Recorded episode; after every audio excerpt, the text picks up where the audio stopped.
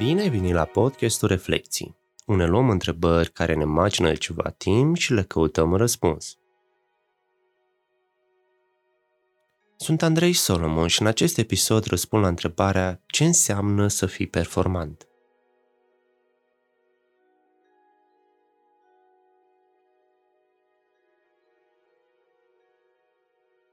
Prima și prima dată mă gândeam la cum analizez o performanță.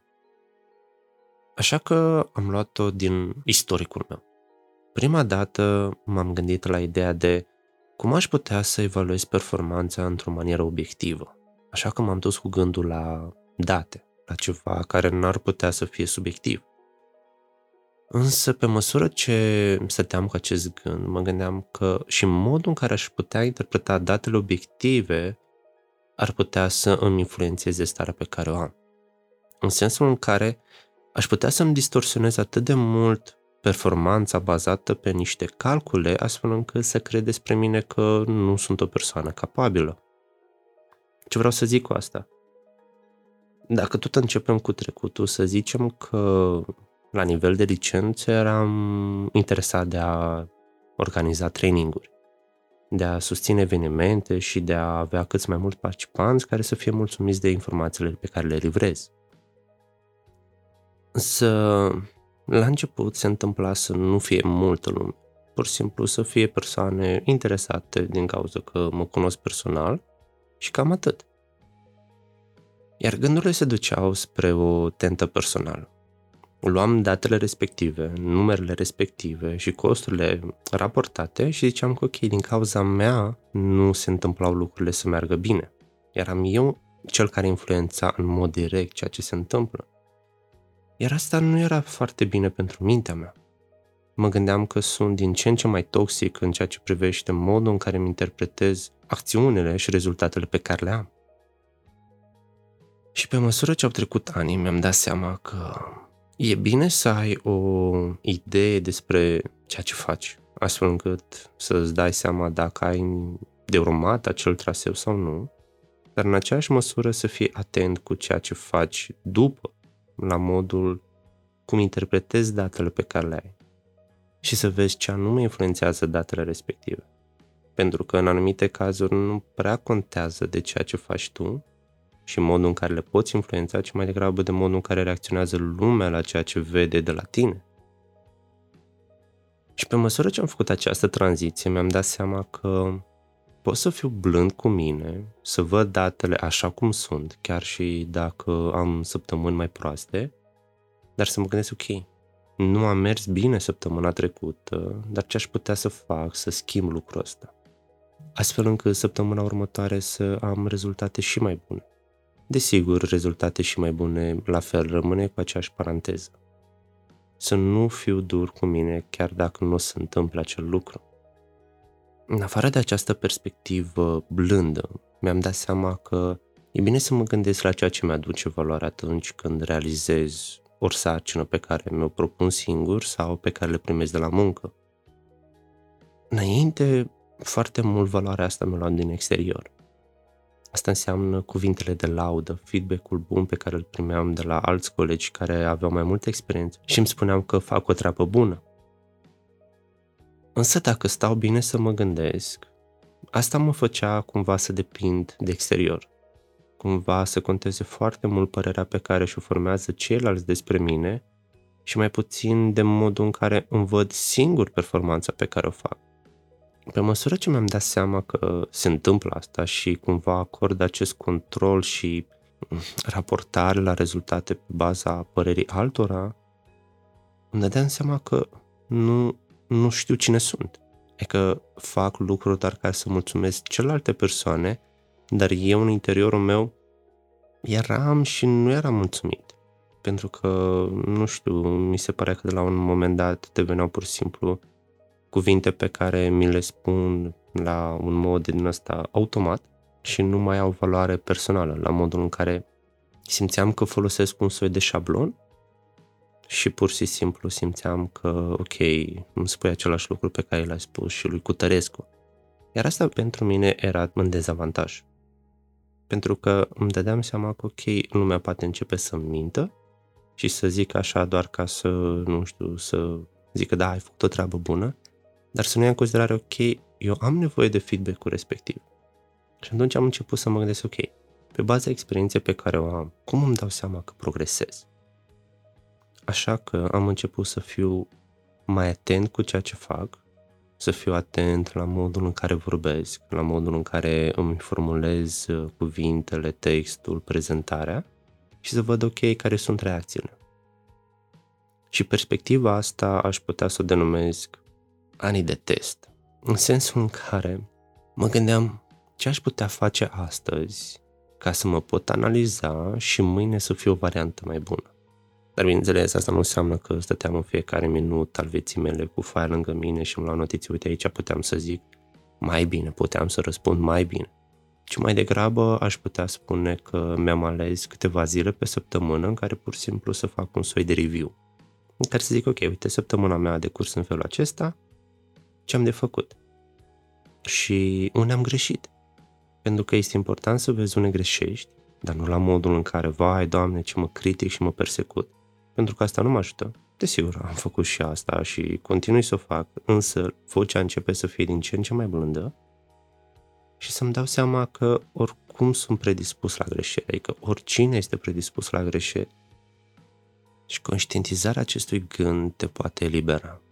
În sensul în care să-ți dai seama că nu ești cea mai rea persoană de pe pământ, ci mai degrabă ești în perioada de probă. Perioada în care înveți și îți dai seama ce îți place și ce nu îți place. Acum că stau și vorbesc despre asta, mă gândesc că mă duc către o perspectivă vocațională. Și nu cred că ar fi neapărat o direcție greșită, pentru că avem libertatea în momentul de față să ne găsim un domeniu care să ne și placă. Acum nu mă refer la o perspectivă aceea motivațională care să zică ok, ești în stare de orice, ci mai degrabă să vezi perspectiva reală ce poți lucra în momentul de față și poate separat să începi să pui bazele la un proiect secundar, un hobby. Fac o mică pauză de la subiecte. Aș vrea să ne descrițim un pic frunțile. Te invit să respiri un pic și în timp ce faci asta vreau să-ți povestesc despre newsletter la care lucrez pentru comunitatea celor care mă urmăresc de pe Facebook, site sau YouTube. Este un newsletter lunar în care scriu despre teme din sfere diverse, relații romantice, stres, relaxare, somn, oboseală și multe altele.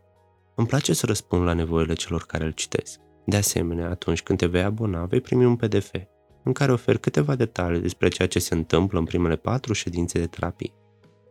Linkul de abonare îl vei găsi în descriere. Acum că am trecut peste această pauză, în care ne-am relaxat un pic, Hai să vedem cum putem să facem față gândurilor și emoțiilor care vin să ne saboteze în momentul în care avem sarcini de făcut. Ceea ce mi-a venit în momentul în care meditam la ideea asta de performanță era ideea de complex de inferioritate, pentru că simt că nu sunt în stare sau capabil să fac asta, mă gândeam că în momentul în care evaluez o sarcină ca fiind prea greoaie, prea dificilă pentru mine. Sunt evitant la modul în care poate las pe altcineva să realizeze treaba respectivă sau dacă este mie raportată să încep să amân, să procrastinez. În sensul în care, ok, lasă că mă ocup eu mai târziu și asta s-ar putea să se întâmple, de exemplu, în ultima zi sau în ultimele ore. Asta s-a întâmplat în perioada facultății, când simțeam că examenele erau prea dificile și ziceam, ok, nu sunt stare să fac asta, mai degrabă fac altceva, nu știu, mă relaxez pentru că mă simt prea stresat, dar cumva simțeam că mă amăgesc, în sensul că evit să fac asta acum pentru că îmi provoacă un distres puternic și aleg să amân simțirea asta pe altă dată și să fac altceva, de exemplu, nu știu, la o plimbare, mă joc, citesc o carte, fac curat prin casă, de exemplu, sau fac de mâncare. Dar în momentul în care începi să-ți dai seama că faci lucrurile astea, începi să te gândești, ok, ce pot face ca să schimb? Când îmi dau seama că am de lucrat la o sarcină care mă provoacă din punct de vedere cognitiv și emoțional, fac o pauză. Mă îndepărtez un pic de la sarcina respectivă și încep să-mi notez ceea ce simt. De ce mă simt așa? Și pe măsură ce fac asta, încep să-mi normalizez starea. Este absolut normal și se întâmplă oricui să se simtă copleșit de nivelul de muncă pe care l-are de făcut, să simtă că nu va putea termina până la finalul programului și că va rămâne pe mâine sau în cel mai rău caz voi sta peste program ca să finalizez. Și a nota aceste lucruri este poate contraintuitiv și îți oferă o stare neplăcută la început.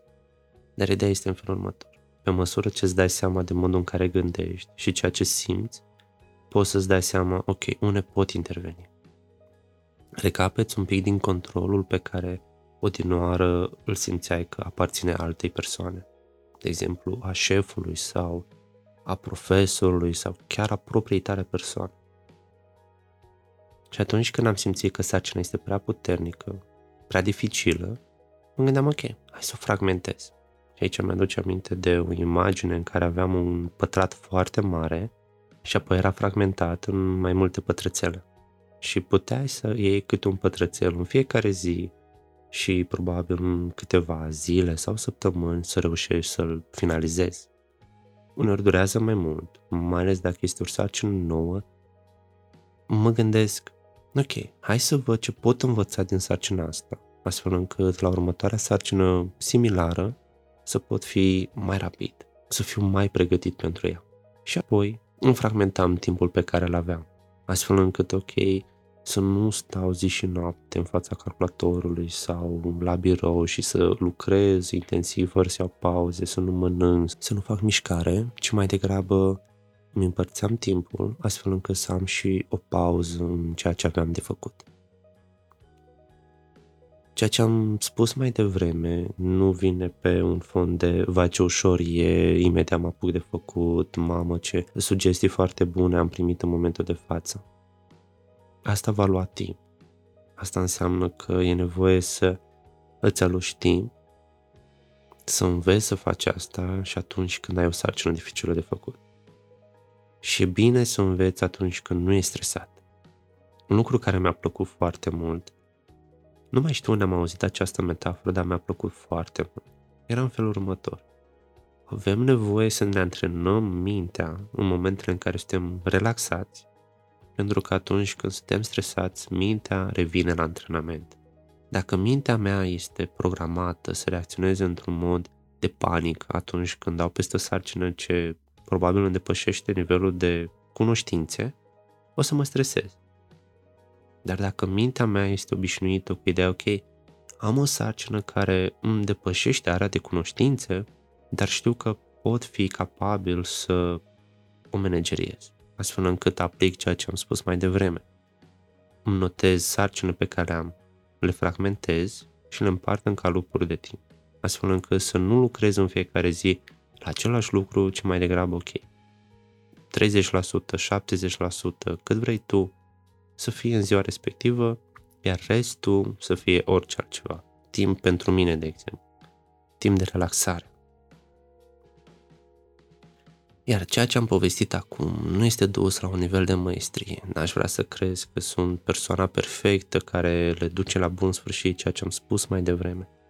Ci vreau să o iei ca un soi de mărturie a ceea ce am învățat de-a lungul timpului. Că am și momentele mele proaste, când sunt rupt de oboseală și aleg mai degrabă să fac un maraton de seriale sau pur și simplu să dorm sau câteodată să pierd vremea. Poate nu fac la modul sănătos, pentru că încă mă mai simt stresat de ceea ce fac. Dar antrenamentul își face simțită prezența. Atunci când încep să simt că sunt stresat de ceea ce urmează să fac, îmi dau seama, ok, hai să împărțim asta, hai să o facem să fie mai ușor și, pe parcurs, încep să mă ocup de ea. Mă simt mulțumit de răspuns și vă lăsa pe următoarea extragere noile epifanii. Sper că această discuție despre productivitate nu a deschis o cutie a Pandorei și te-a făcut să te simți nepotrivit în legătură cu propria ta persoană. Cu toți avem drăcușorii noștri și avem nevoie de timp pentru a-i dresa. Până la următorul episod, abonează-te pe platforma unde asculți acest material, un like sau o distribuire mă ajută foarte mult ca să răspândesc conținutul creat.